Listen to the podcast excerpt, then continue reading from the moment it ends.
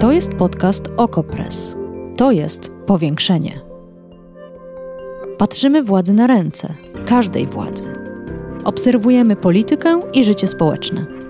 Ustalamy fakty, komentujemy wydarzenia i przede wszystkim rozmawiamy z Wami i z naszymi gośćmi.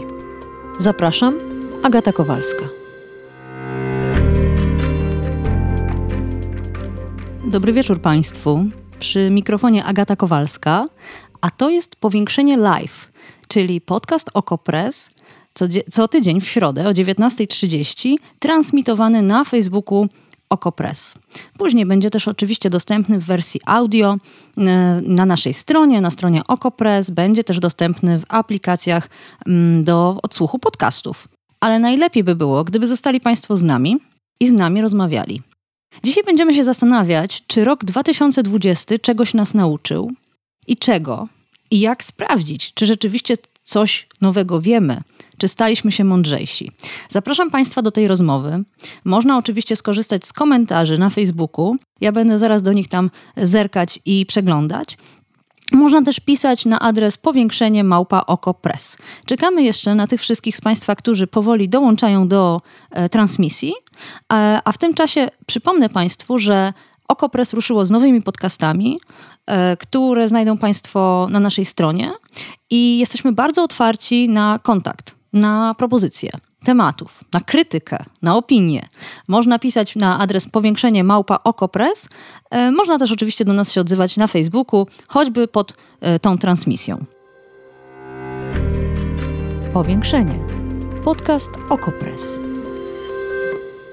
Naszym gościem dzisiaj jest dr Adam Ostolski, socjolog z Uniwersytetu Warszawskiego. Dzień dobry, panie doktorze. Dzień dobry, dobry wieczór. Zaraz będziemy rozmawiać o tym, czego jako ludzie nauczyliśmy się w 2020 roku, jako jednostki.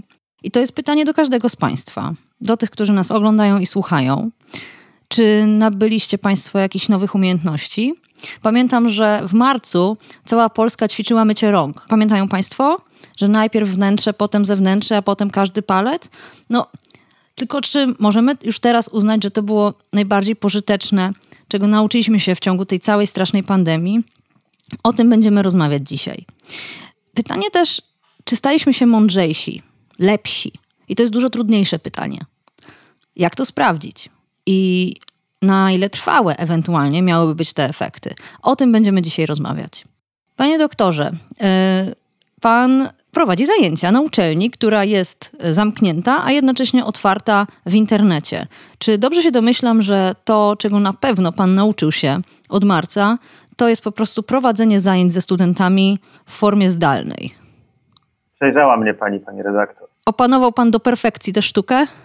Y, uczenie się tego, jak uczyć innych, to jest nieskończone zadanie, więc tutaj y, myślę, że perfekcja jest pewnym nieosiągalnym ideałem, ale rzeczywiście jest tak, że o ile na początku miałem bardzo wiele obaw związanych z nauczaniem zdalnym, zwłaszcza dlatego, że bardzo cenię sobie bezpośredni kontakt osobisty, taką energię, którą daje fizyczne przebywanie w tej samej przestrzeni. E, to z czasem przekonałem się do, do tego, że nauczanie zdalne nie tylko jest e, możliwe, ale daje mi też e, pewne możliwości, których, które trudno byłoby uruchomić przy, przy nauczaniu w sposób tradycyjny w sali. Naprawdę? Pewne rzeczy, tak, Znalazł pewne rzeczy tracę, zalety... ale pewne zyskuję. A jaka jest przewaga, jakakolwiek nauczania zdalnego nad nauczaniem osoba do, przy osobie w sali wykładowej, no chyba tylko to, że możemy siedzieć w spodniach od piżamy, bo nie wyobrażam sobie żadnej y, zalety.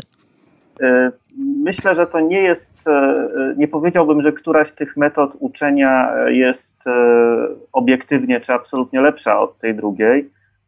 I na pewno taka sytuacja, w której całe lub prawie całe nauczanie odbywa się w trybie zdalnym, nie jest optymalna. To znaczy, wolałbym mieć możliwość prowadzenia części zajęć e, fizycznie w sali, e, a nie, niekoniecznie robić wszystko zdalnie, ale pewne, jeśli podchodzimy do tego z pewną taką ciekawością, kreatywnością, a, a zwłaszcza jeśli wykładowca stara się prowadzić taką obustronną wymianę ze studentami, pytać, co działa, co nie działa, czy nie, czy nie przeciążam ich pracą w tej sytuacji, bo to był taki problem dla studentów wiosną, w czasie semestru letniego, że bardzo wielu wykładowców zamiast prowadzić zajęcia tradycyjne zadawało prace pisemne, więc nagle wszyscy zaczęli zadawać prace pisemne.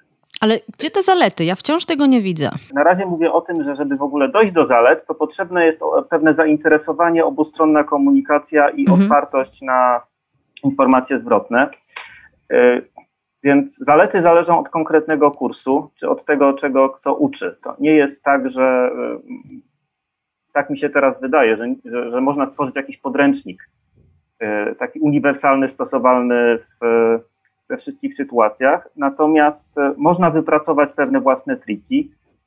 Ja może podam przykład w takim razie, skoro pani redaktor się domaga konkretów. E, w semestrze jesiennym prowadzę zajęcia ze współczesnych teorii socjologicznych. To są zajęcia obowiązkowe. I przyznam, że jeszcze we wrześniu nie wyobrażałem sobie, jak to będzie.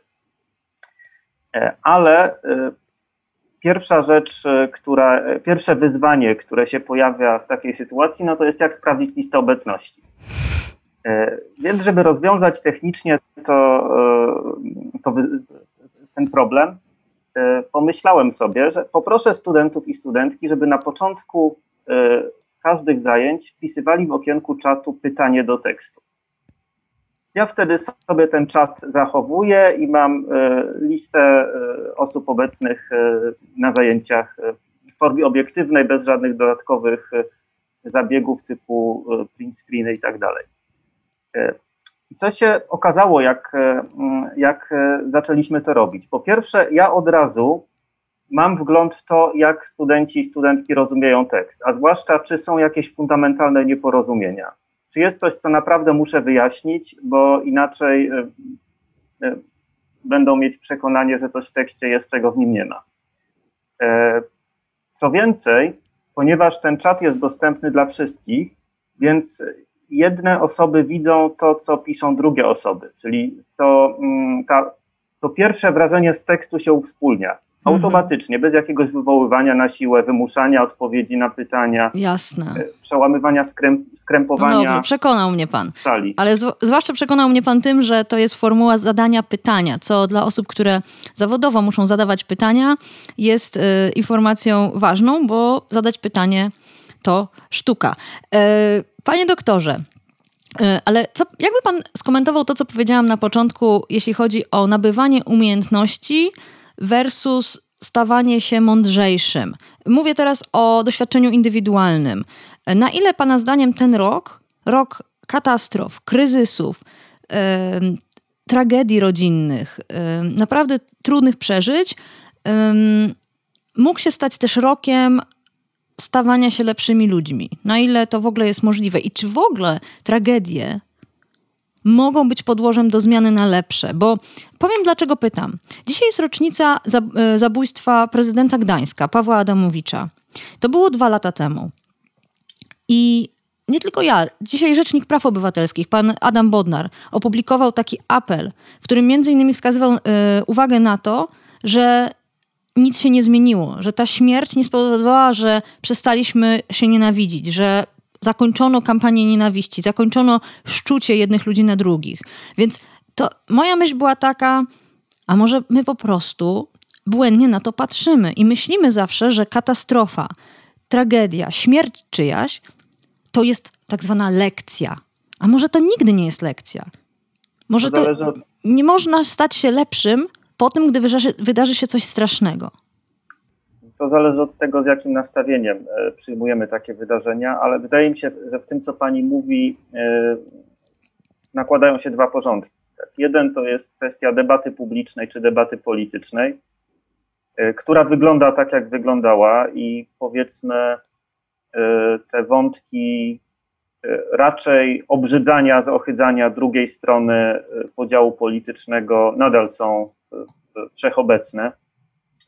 I nawet ta sytuacja pandemii nie sprawiła, że takich podstawowych, już nie tylko dla dobra państwa, ale dla, dla mm, trwania społeczeństwa, sprawach nie, nie udało się uzyskać, uzyskać pewnego poziomu współpracy tak, czy poszukiwania wspólnych rozwiązań. Mhm. Ale to jeszcze nic nie mówi o nas jako jednostkach, no bo jednostką każdy jest na, na własny rachunek. Tak? I tutaj nie wiem, czy to można tak zgeneralizować.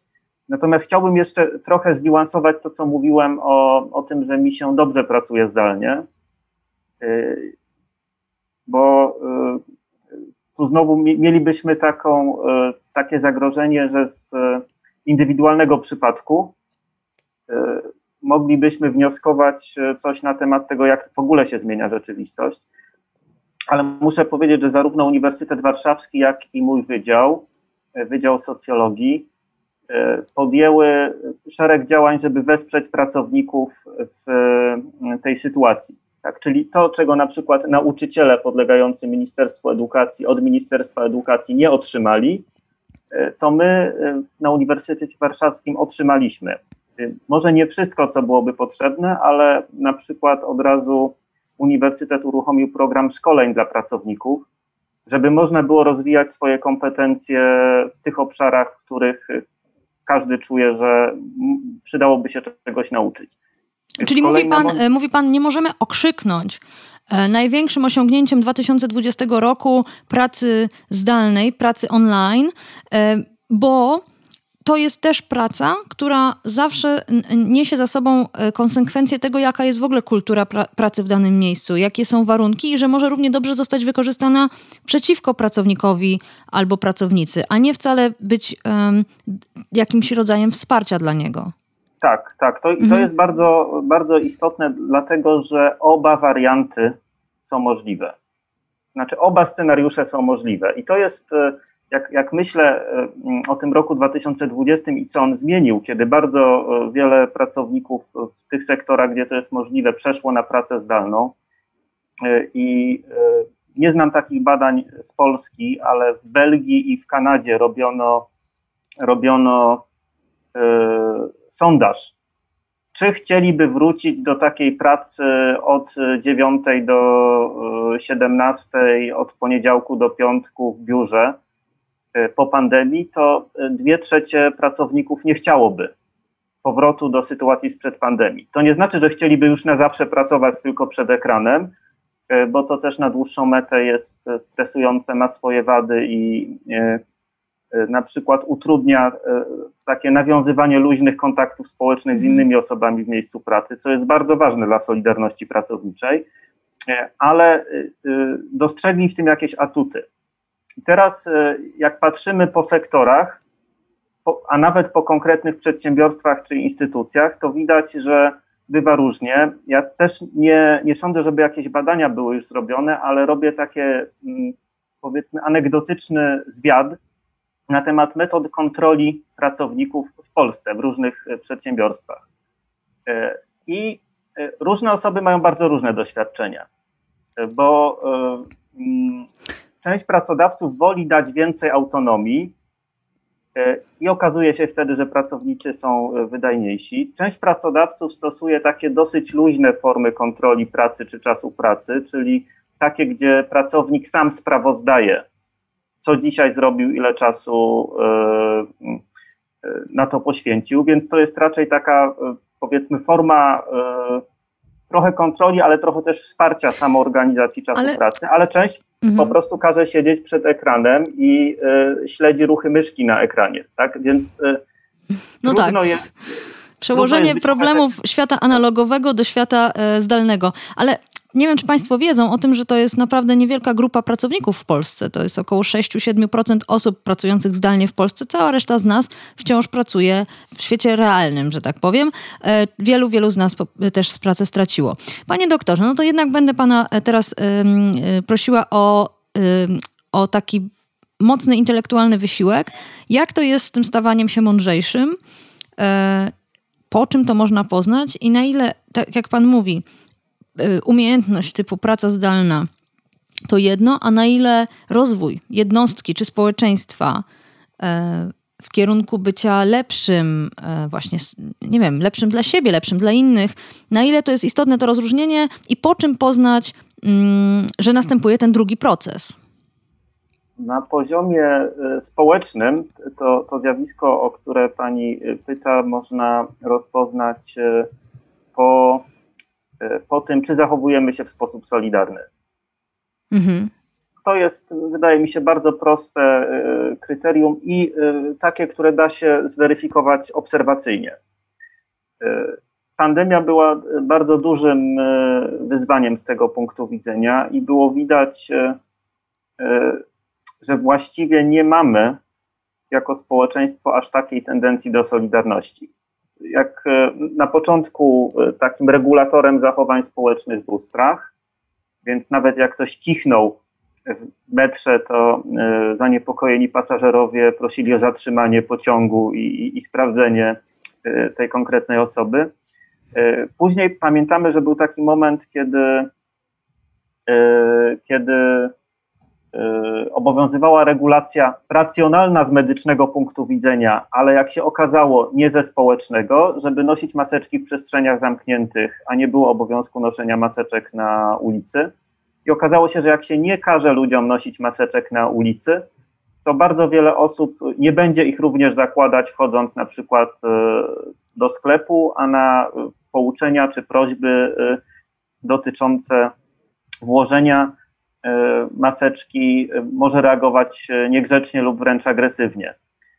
I wydaje mi się, że jeśli by potraktować właśnie gotowość do podporządkowania się pewnym takim regulacjom w imię wspólnego dobra, w imię troski o inne osoby. E, no i w obliczu, śmiertelnej, w obliczu śmiertelnej choroby też. Tak, mhm. w obliczu też powiedziałbym naszej e, ludzkiej kondycji, którą, do której przynależy śmiertelność. Mhm. Tak, to nie jest abstrakcyjne, to ja jestem śmiertelny i inna osoba, z którą się spotykam, e, również jest śmiertelna. Teraz e, zauważyłem natomiast pewną pozytywną zmianę w komunikacji publicznej na ten temat, czyli e, jako społeczeństwo chyba nie staliśmy się bardziej solidarni, natomiast wiosną e, komunikaty były jest obowiązek, nakazuje się zakaz, czyli takie odwołujące się do abstrakcyjnego prawa. Natomiast późnym latem i jesienią pojawiły się komunikaty E, e, jeśli nie w trosce o siebie, to w trosce o innych załóż maseczkę. Zupełnie inne, e, zupełnie inne przesłanie i zupełnie inną wizję tego, jakim mamy być społeczeństwem, ono ze sobą mm. niesie. Co Państwo o tym myślą? Słuchają nas Państwo, widzę komentarze. Co Państwo myślą o tym 2020 roku w kontekście uczenia się jako osoba, ale jako też członek wspólnoty? Czy cokolwiek się zmieniło w Polsce e, i po czym to poznać. Mm, jak, jak takie rzeczy jeszcze można śledzić? Zastanawiałam się, czy pan jako socjolog przede wszystkim nie będzie przekonywał, że postęp społeczny, rozwój społeczny, e, rozwój wspólnoty, nie mówię o gospodarce, e, można mm, najłatwiej dostrzec w badaniach opinii publicznej albo w pewnej analizie głosu debaty publicznej, głosu przekazu medialnego. I co pan by tam wyczytał? To jest y, jeden wymiar tylko i gdybym patrzył na dyskurs publiczny, y, to y, no to mógłbym wpaść w depresję po tym 2020 roku. Dlaczego? Przecież dziennikarze poświęcali dni i noce na analizy, na wywiady, na rozmowy, na kolejne analizy tych rozmów i wywiadów, na zestawianie danych, na szukanie dziur w przekazach rządowych. Dlaczego pan y, tak patrzy na to ponuro? Doceniam pracę bardzo wielu solidnych y, dziennikarzy, zwłaszcza wtedy, kiedy zwłaszcza tych, którzy podjęli trudne zadanie informowania o ciągle zmieniających się najnowszych ustaleniach nauki. To jest naprawdę bardzo trudny obszar do komunikacji dziennikarskiej. Och, panie doktorze, dużo trudniej jest komunikować o ciągle zmieniających się komunikatach rządowych. E, na pewno nie jest to również e, rzecz banalna. Natomiast jak patrzę na stan debaty politycznej na początku 2021 mhm. roku, to nie myślę, żebyśmy mieli tu jakiś wyższy poziom refleksyjności, czy, czy powiedzmy rozumności, że, że użyję takiego górnolotnego słowa. Ale czego panu brakuje? Czego nie ma? Nie, chciałbym jakoś bardzo rozkminiać tego tematu, ale wszyscy prawdopodobnie śledziliśmy aferę szczepionkową mm, tydzień, dwa tygodnie tak. temu. Tak, ona właściwie cały czas się rozwija. I nie wypowiadając się tu w sprawie meritum, e, tylko przyglądając temu, w jaki sposób budowane są komunikaty, głównie polityków, ale też dziennikarzy, intelektualistów publicznych, innych osób na ten temat, e, to widać cały czas taką plemienną polaryzację, to znaczy w większości przypadków, e, wiedząc do którego obozu należy, z kim sympatyzuje dana osoba, możemy przewidzieć, co powie i w jaki sposób powie. Tutaj myślę takim bardzo ciekawym wyjątkiem jest artykuł profesora Matczaka w Gazecie Wyborczej. Profesor Matczak wyłamał się e, z pewnej takiej przewidywalności e, i też poziom argumentacji, to znaczy one nie mają nic wspólnego z pytaniem o to, jak zorganizować e, służbę zdrowia, czy jak sprawiedliwie dystrybuować e, szczepionki. Ale ja, ja rozumiem i rozumiem, że ta afera z celebrytami w bardzo nerwowym momencie, kiedy wszyscy czekamy na szczepionki, każdy o nich, hm, każdy o nich marzy, oprócz tych, którzy nie. E, to jest taki szczególny moment, taki też, który wywołuje e, w mediach drżenie, bo wiadomo, że będzie się klikać. Natomiast jeśli spojrzeć na cały 2020 rok i wysiłek społeczeństwa i mediów, żeby zrozumieć, co tak naprawdę ta pandemia z nami robi, w sensie zdrowotnym, systemowym, ale też psychicznym, no to czy nie staliśmy się o jakąś wiedzę bogatsi, o jakieś doświadczenie, które sprawi, że może kolejna pandemia, którymi, e, przed którymi ostrzegają epidemiolodzy, będzie dla nas doświadczeniem może nie łatwiejszym, ale mniej wzbudzającym panikę? Mam e, tej kwestii ma, mam, mam, poważne, mam poważne wątpliwości mhm. niestety. Ja, ja, zwykle jestem urzędowym optymistą, więc po prostu pani redaktor... Naprawdę? Trudno, tak. trudno to poznać po dzisiejszej rozmowie. A jeszcze bym chciała wrócić do tego tematu uczenia się na bazie, na dramatu, na zgliszczach, e, bo mówiłam o, o, tym przypadku morderstwa prezydenta Gdańska, Pawła Adamowicza i tego, że 2020 rok okazał się być areną szczucia na kolejne grupy społeczne. E, I, e, I to e, padało na, na chętną glebę. Tutaj to rzeczywiście się rozwijało. I co pan myśli o tym, o tym, że kryzys, czy, czy właśnie jakieś potworne wydarzenie, kiedykolwiek może stać się mm, nauką i stać się przyczynkiem do czegoś dobrego. Jak to się mówi, nie lubię tego powiedzenia, że aby ta śmierć nie poszła na marne. Czy to jest w ogóle możliwe? Kryzys jest, e, czy takie dramatyczne wydarzenie jest okazją do tego, żeby zmienić coś na lepsze, wtedy, kiedy są spełnione co najmniej dwa warunki. To znaczy, istnieje pewna wizja e, intelektualna, aksjologiczna, moralna, tego, jak lepiej można by urządzić świat. E, czyli e, pewna, jest taki pewien rys utopijny w myśleniu, mhm. bo bez niego zawsze grzęźniemy w status quo. Mhm. E, a po drugie, musi być jakaś mniej lub bardziej zorganizowana grupa, która pilnuje tego, żeby ten, ta utopijna nadzieja ziściła się przy okazji takich wydarzeń. I jeśli by to zastosować do tego tematu, który wydaje mi się jednym z dwóch lub trzech najważniejszych tematów 2020 roku, czyli co e, ten rok odsłonił w stosunkach pracy, e, to to znaczy po prostu, że musimy mieć pomysł na to, e, jak w nowych warunkach cyfryzacji gospodarki oraz problemów związanych z granicami granicami oraz mobilnością towarów i ludzi, tak, bo to jest pewien problem, który się okazał bardzo wyraźnie widoczny w dyskusji publicznej w 2020 roku. Jak w tym świecie zorganizować e, warunki pracy tak, żeby pracowało nam się lepiej?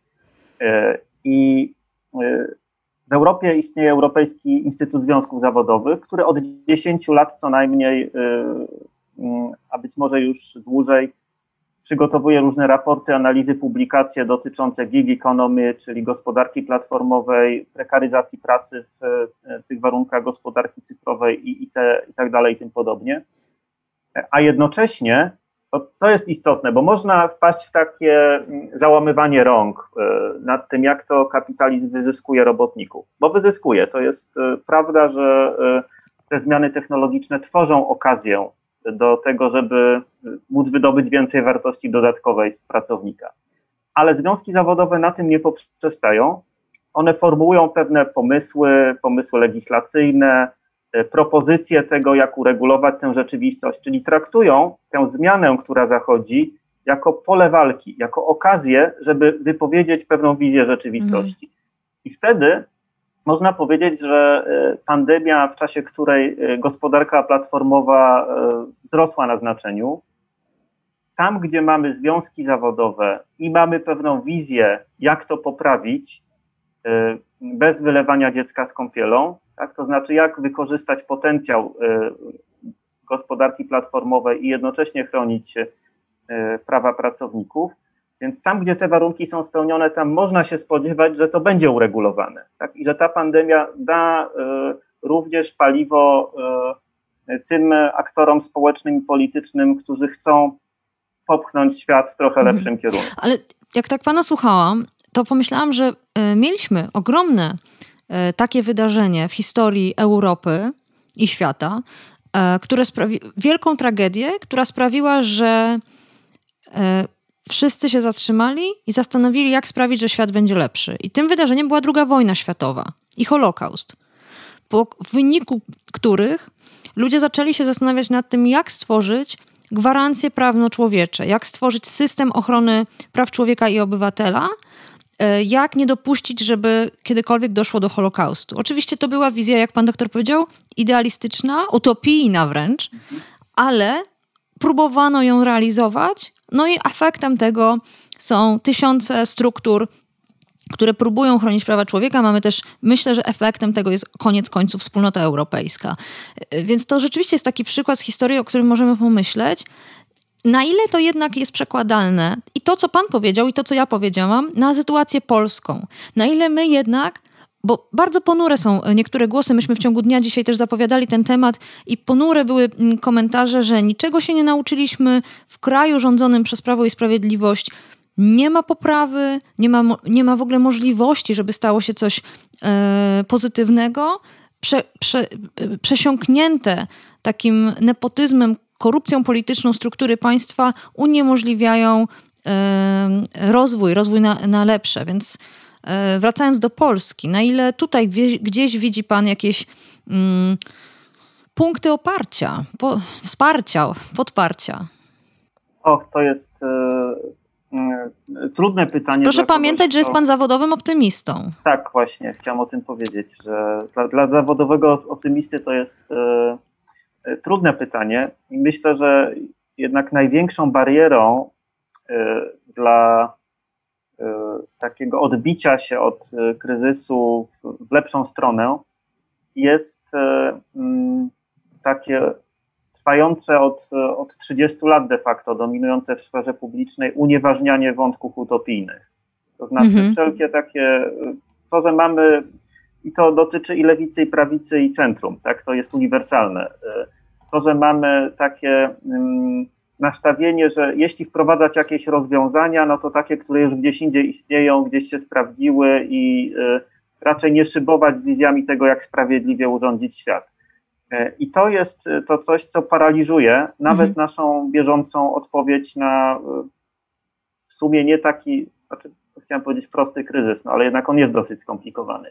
Bo proszę zobaczyć, że Unia Europejska, o której mógłbym bardzo wiele krytycznych słów powiedzieć w innych kontekstach, ale w przypadku, e, w przypadku pandemii e, potrafiła wykorzystać kryzys, żeby przełamać opór wobec Funduszu Solidarności, to znaczy, żeby zrobić e, symbolicznie ogromny krok do przodu.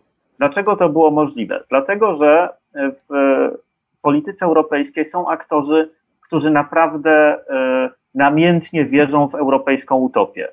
I ta wiara nie zawsze jest racjonalna, tak? To właśnie na tym polega utopia, że ona nie, nie jest nigdy na 100% racjonalna, bo wtedy nie byłaby utopią, ale ona ich popycha do tego, żeby w takiej sytuacji, która się pojawia, jednak spróbować coś zrobić, coś ruszyć. I to, co było absolutnie niewyobrażalne jeszcze wiosną, czyli wspólny, y, wspólna pożyczka zaciągnięta przez Unię Europejską, dzisiaj już jest rzeczywistością. Y, dlaczego? Dlatego, że utopia nie, nie jest y, czymś całkowicie zabronionym. Natomiast wydaje mi się, że w polskiej debacie publicznej. To przepraszam, niestety... wie, pan, wie pan, co jest jeszcze tego przykładem? Ten wspólny zakup szczepionek. On też, nie wiem do końca, na ile on był utopijny, a na ile, a na ile najbardziej racjonalny ze wszystkich możliwych, ale fakt, że w Polsce nikomu nie przyszło do głowy, że przecież wspólny zakup z rozdziałem szczepionek po całej Europie to jest coś, na czym zyskamy, a nie stracimy. I zdumieni byliśmy, że tak naprawdę oto ten, ta struktura nadrzędna, Unia Europejska jest mocniejszym kupującym i dzięki temu my możemy na tym y, zyskać, to też pokazuje nasz stosunek do wspólnotowego, solidarnościowego myślenia. Kompletnie nie umiemy się porozumiewać tym językiem. Tak, choć, choć, choć, trzeba tu powiedzieć, że akurat w przypadku zakupu szczepionek to yy, nie tylko my byliśmy takim państwem, które było sceptyczne, ale też no, niektórym innym państwom, takim jak Francja, też zabrakło takiego utopijnego zaangażowania w to, że to jednak jest wspólne dobro. E, natomiast e, ten przykład to jest bardzo dobry przykład, bo on pokazuje to, co chciałem opowiedzieć. To znaczy, mamy prozaiczną w gruncie rzeczy czynność prozaiczną, racjonalną e, e, czynność, jaką jest wspólna negocjacja, e, wspólne negocjowanie, wspólny zakup szczepionek.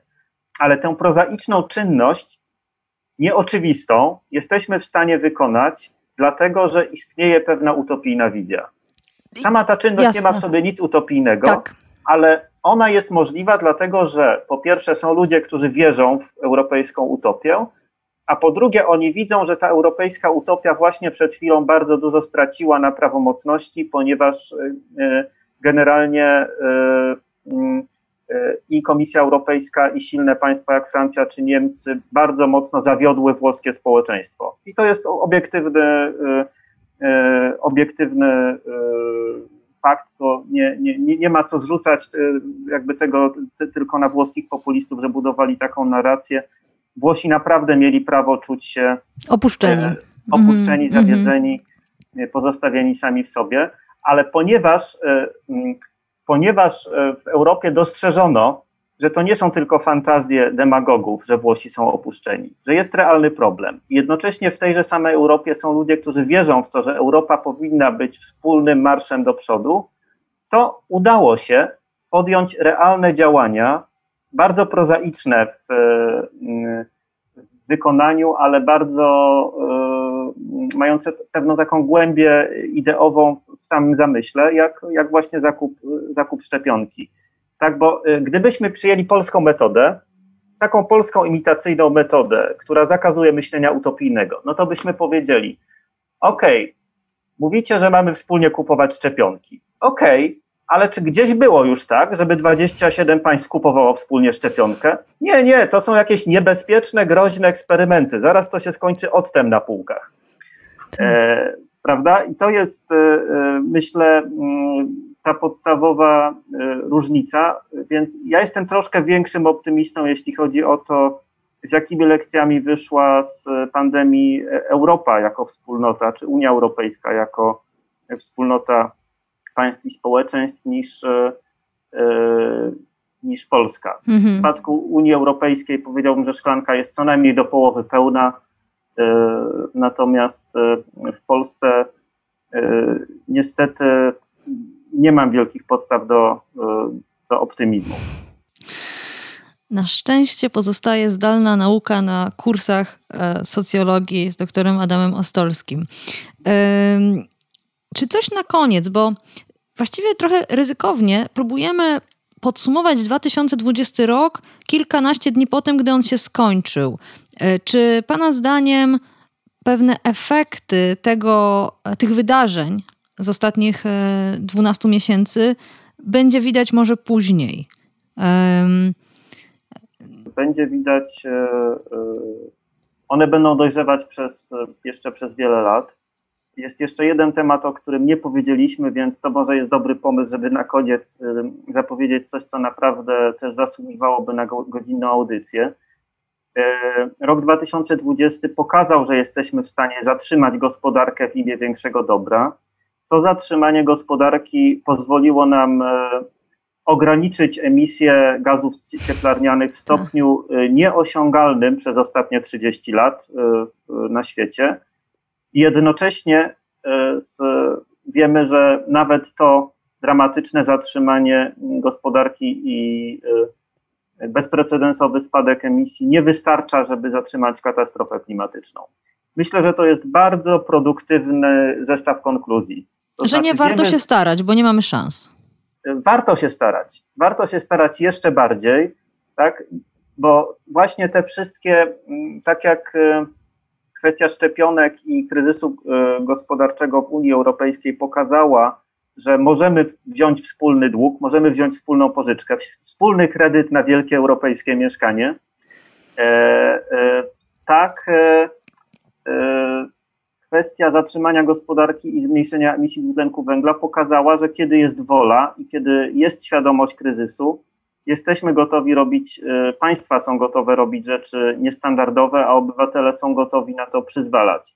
Więc y, y, po prostu wiemy już, że jest to wykonalne, ale że się trzeba bardziej postarać. To podobnie jak kwestia praw pracowniczych, organizacji pracy przy okazji pandemii tworzy raczej nowe pole walki, nowy obszar interwencji, miejsce, gdzie dobrze zorganizowane y, grupy społeczne z pewną utopijną wizją i wiarą, że naprawdę można poprawiać rzeczywistość, y, będą miały bardzo duże pole do działania. Mam nadzieję, że mogę wyrazić nadzieję, że, że również w Polsce będzie to hmm. widoczne. I myślę, bo nie chcę jednak kończyć na pesymistycznej nucie, że jest coś, co naprawdę wszyscy możemy zrobić, to znaczy troszczyć się o to, żeby w debacie publicznej czytać, podawać dalej, produkować takie komunikaty, które e, raczej e, budują solidarność e, i zmniejszają poziom niepotrzebnych, toksycznych e, emocji, a przede wszystkim nie gasić utopijnych nadziei, utopijnych pomysłów, bo ostatecznie to właśnie one dostarczają paliwa nawet dla prozaicznych rozwiązań. No ale to już jest rzeczywiście na inną rozmowę. Dlaczego tak bardzo w Polsce nie lubimy wizji i y, utopii i z czym nam to się kojarzy? To już Państwu do domysłu zostawiam. Kończymy. Bardzo dziękuję. Doktor Adam Ostolski, socjolog z Uniwersytetu Warszawskiego, był Państwa i moim gościem. E, cała rozmowa Dziękuję będzie. Za rozmowę. Dziękujemy. Cała rozmowa będzie dostępna oczywiście w formie audio na stronie OkoPress i w różnych aplikacjach do podcastów, a w formie wideo zostanie na e, Facebooku. E, za tydzień kolejny odcinek powiększenia na żywo o 19.30, oczywiście w środę. Zapraszam Państwa i dziękuję za dzisiejsze spotkanie. Powiększenie. Podcast Okopres. Prowadzenie Agata Kowalska. Realizacja Maciej Żulczyk. Podcast znajdziesz na stronie Okopres i w Twojej ulubionej aplikacji do podcastów. Redakcja Okopres działa od 2016 roku. Jesteśmy obywatelskim narzędziem kontroli władzy, obecnej i każdej następnej. Słuchasz? Napisz powiększenie małpa oko.press. Czekamy na Wasze komentarze.